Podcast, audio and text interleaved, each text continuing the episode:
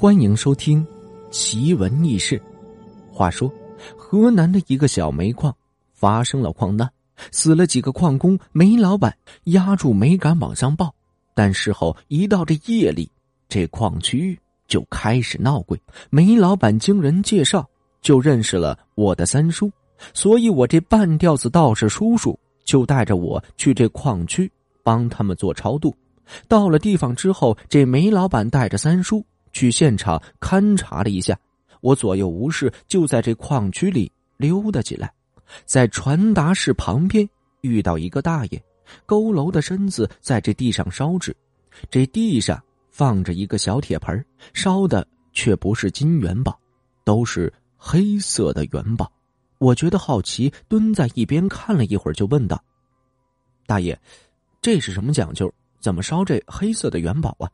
大爷头都没抬，嘴里叨咕着：“金元宝是生魂收的，这些都是死鬼，收不到，压在地底下，魂连这阎王都不收。”我拿出两根烟，给这大爷递过去一根，大爷接住，并没有抽，而是夹在这耳朵上，态度却是亲近了一些。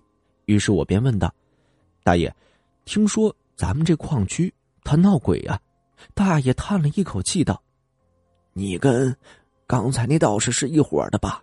我劝你们俩呀，就别插手了，这事儿你们管不了。”我大感好奇，大爷把这烟点上后说道：“这场矿难就是死去的人来讨债的。”接着就自顾自的说了起来：“那时候跟现在一样，也是矿难，这种小煤矿。”根本断不了，一下子压了十几口在里面。当初老板一看这情况，那直接就跑路了。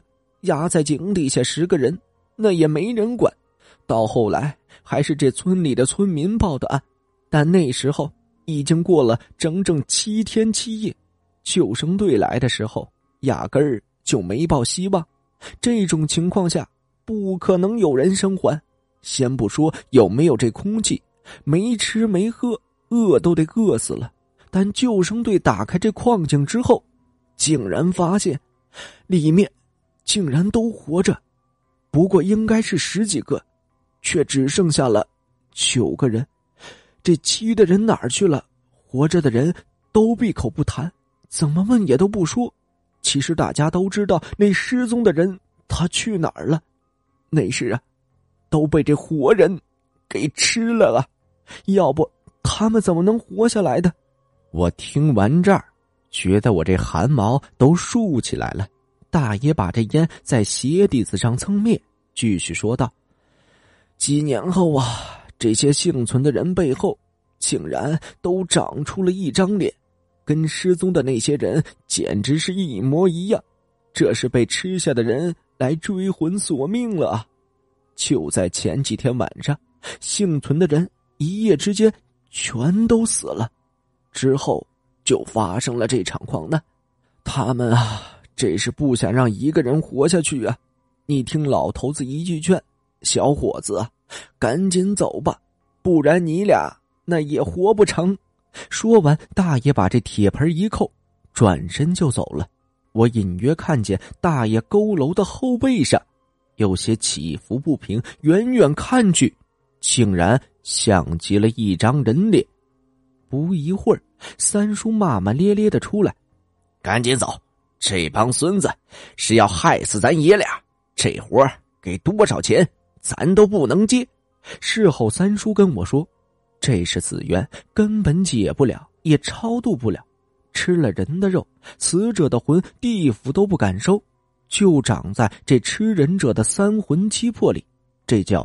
勾骨咒，这矿场的人不死绝，这恶咒是不会罢休的。我跟他说了在传达室碰见大爷的事，三叔叹了一口气。那大爷也是个苦命人，当初那场矿难就被一起压在了矿井里，被吃的人里还有他的亲兄弟，他是被他亲儿子活生生的喂下了亲兄弟的肉，虽然活了下来，但一出井。就疯了。前几天他儿子也死了，没想到这老头反倒清醒过来了。这也命活不长，后背脸上的双眼只要一睁，这活人就得立刻毙命。不过希望这老爷子到了地府可以得到解脱吧。如果您觉得本书播讲的还算不错的话，欢迎您订阅和打赏。您的订阅和打赏是我前进的动力。想要了解更多关于奇闻异事的故事，欢迎您添加我的个人微信“梧桐说一二三”，梧桐说的全拼外加一二三。